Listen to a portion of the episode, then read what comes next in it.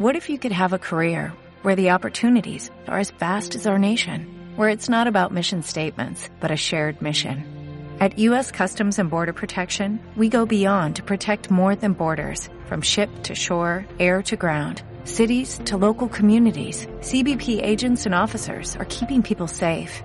Join U S Customs and Border Protection and go beyond for something far greater than yourself. Learn more at cbp.gov slash careers.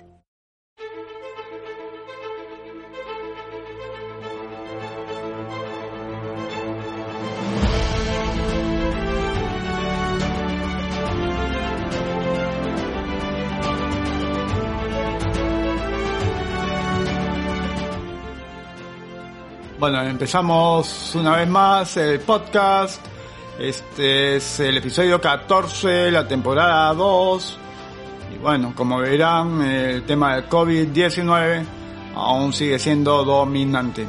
Entonces, ahí vamos.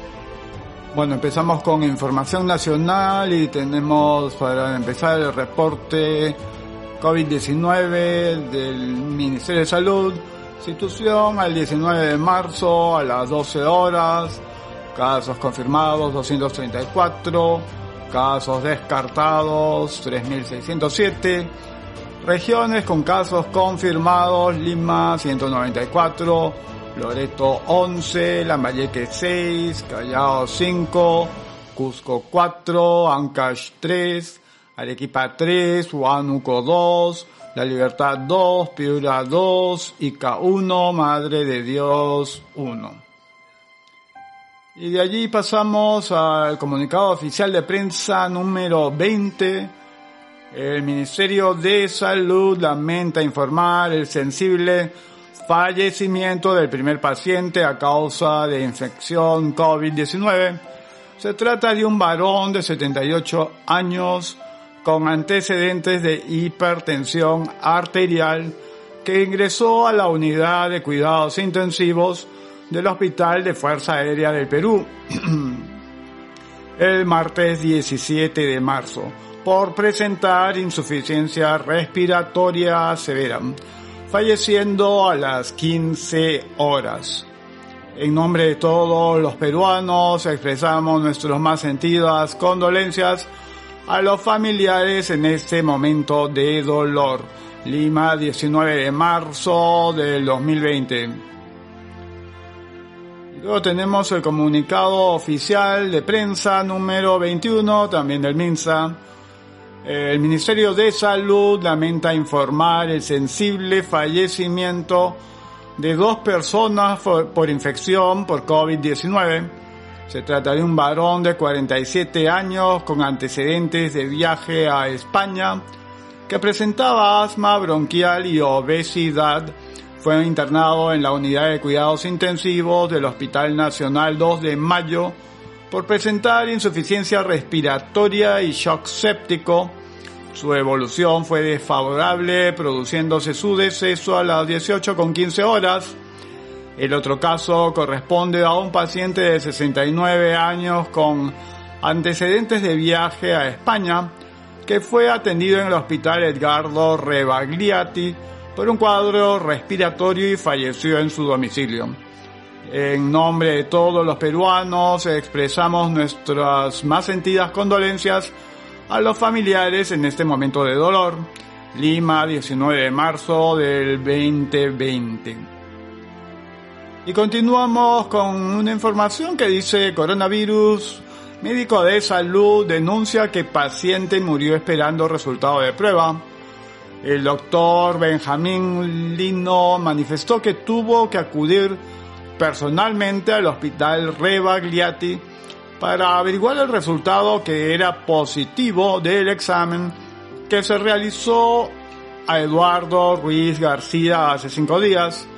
El doctor Benjamín Lino, presidente del cuerpo médico del Hospital Carlos Alcántara de EsSalud, denunció que un paciente positivo para coronavirus COVID diecinueve falleció este jueves en su domicilio mientras esperaba el resultado de la prueba de descarte que se había realizado hace cinco días en el Hospital Edgardo Rebagliati.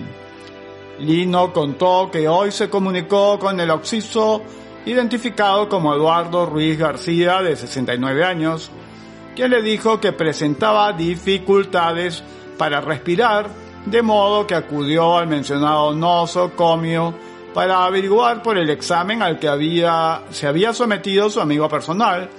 En el Rebagliati, siempre de acuerdo a la versión del galeno, le confirmaron que el resultado era positivo para COVID diecinueve.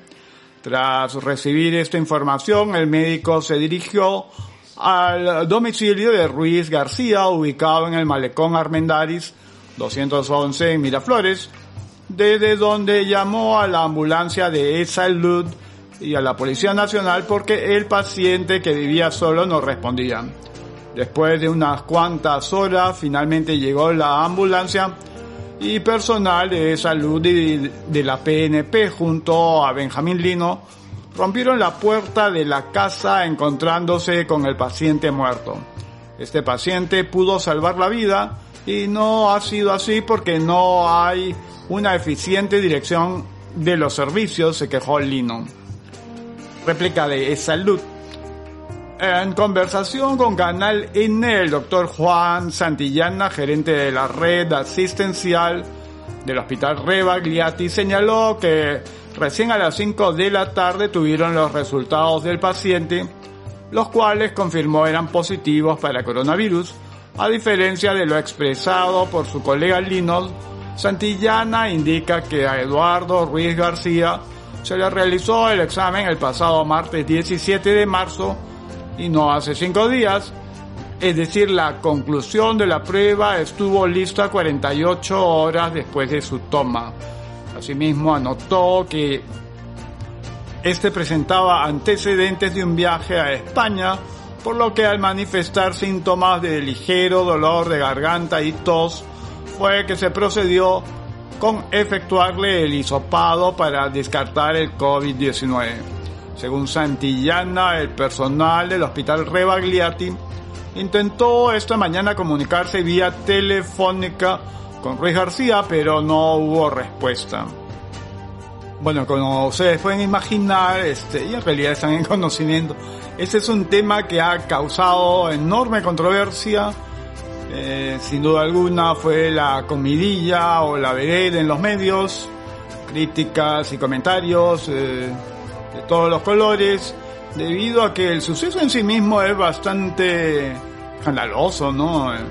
Definitivamente, para el entender de muchas personas, es una, una víctima que cuya muerte es responsabilidad, o por lo mínimo hay negligencia de parte de salud.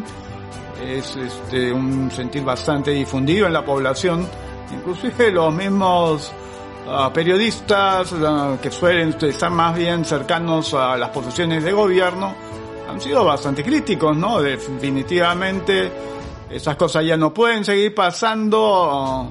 Uh, es demasiado el tiempo que toman para las muestras, es decir, para hacer los test y tener los resultados, y la, la salud no espera. Cuando la gente se enferma, si no tiene el test, uh, el resultado del test con suficiente prontitud, definitivamente puede ser que cuando lo tenga, este ya no sirva de nada, como en ese caso, ¿no? Estados Unidos aprueba el uso de un tratamiento contra la malaria en pacientes con coronavirus.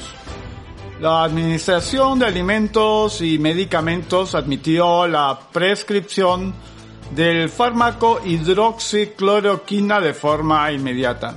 El presidente de Estados Unidos, Donald Trump, ha anunciado que la Administración de Alimentos y Medicamentos, F D A por su sigla en inglés, ha dado luz verde para prescribir hidroxicloroquina a los pacientes infectados con coronavirus. Originalmente este fármaco fue diseñado para curar la malaria, pero según un estudio podría ayudar en la recuperación de las personas con COVID diecinueve. Los resultados de la investigación publicada el nueve de marzo en la revista Clinical Infectious Diseases señalan que el medicamento fue efectivo para acabar el virus en los experimentos de laboratorio Predecimos que la droga tiene un buen potencial para combatir la enfermedad, señalaron los autores del estudio, en su mayoría pertenecientes a la Academia de Ciencias de China en Wuhan. Bien, y continuamos. El, el número de muertos por COVID diecinueve en Italia supera el de China y se sitúa en tres mil cuatrocientos cinco. A fecha de hoy en Italia se han registrado más de cuarenta y un mil positivos por el nuevo coronavirus. El Ministerio de Salud de Italia ha contabilizado cuarenta y un mil treinta y cinco casos de SARS-CoV dos en el país y un total de tres mil cuatrocientos cinco muertos por COVID diecinueve. Ahora el país europeo supera a China en número de fallecidos a causa de la enfermedad. En el país asiático se han registrado tres mil doscientos cuarenta y cinco muertes. De acuerdo con el balance provisional de las autoridades italianas de este jueves, cuatro mil cuatrocientas cuarenta personas se han recuperado y de momento hay treinta y tres mil ciento noventa infectados. De ellos, quince mil setecientos cincuenta y siete pacientes permanecen hospitalizados con síntomas. dos mil cuatrocientos noventa y ocho se encuentran en cuidados intensivos y otras catorce mil novecientas treinta y cinco personas están en aislamiento domiciliario. Este jueves, la Organización Mundial de la Salud, O M S, anunció que ya son doscientos siete mil ochocientos sesenta los casos confirmados de coronavirus a escala mundial, tras haberse diagnosticado alrededor de veintinueve mil novecientos nuevos contagios en las últimas veinticuatro horas, la mayor cifra en una sola jornada desde el comienzo de la pandemia en diciembre. Mientras tanto, China, donde se reportó el epicentro del brote, no informó sobre nuevas infecciones locales por primera vez desde que comenzó la pandemia. Desde la ciudad italiana de Bergamo, Lombardía, llegaron estremecedoras imágenes de las fatales consecuencias del COVID diecinueve, un convoy de camiones del ejército italiano cargando con cadáveres. El crematorio local, que está operativo a las veinticuatro horas al día, está desbordado ante el brote del nuevo coronavirus. Además, el principal cementerio de la localidad se ha quedado sin espacio. Decenas de ataúdes fueron llevados a los crematorios de las ciudades de otras regiones como Módena, Emilia Romagna, Parma, Emilia Romagna, Aquiterme, Piamonte, Domodosola, Piamonte o Piacenza, Emilia Romagna. Bien, tenemos otra noticia. Dice, experta del Ministerio Ruso de Salud, la incidencia de coronavirus puede volverse estacional. El coronavirus está ocupando su nicho y cuando lo haga se volverá estacional, dijo la especialista en enfermedades infecciosas. La incidencia de la infección por el nuevo coronavirus puede volverse estacional, afirmó la especialista independiente en jefe para enfermedades infecciosas del Ministerio de Salud de Rusia, Elena Malinikova. El coronavirus ocupará su propio nicho, lo está ocupando ahora y será estacional, dijo la experta en el canal ruso Pervu Canal. Según la experta, más de doscientos virus causan infección viral respiratoria aguda. De hecho, no debería haber pánico. ¿Quién de nosotros no se enfermó? ¿Quién de, no, ¿Quién de nosotros no tuvo una infección? Cualquier infección viral respiratoria aguda, se pregunta Malinikova, agregando a sí mismo que las personas constantemente se ven afectadas por estos virus. Este jueves, Rusia registró cincuenta y dos casos de COVID diecinueve, aumentando el número total de infectados en el país a ciento noventa y nueve. Las autoridades de las ochenta y cinco regiones de Rusia han anunciado asimismo la introducción del régimen de alerta máxima debido a la amenaza de propagación de la epidemia.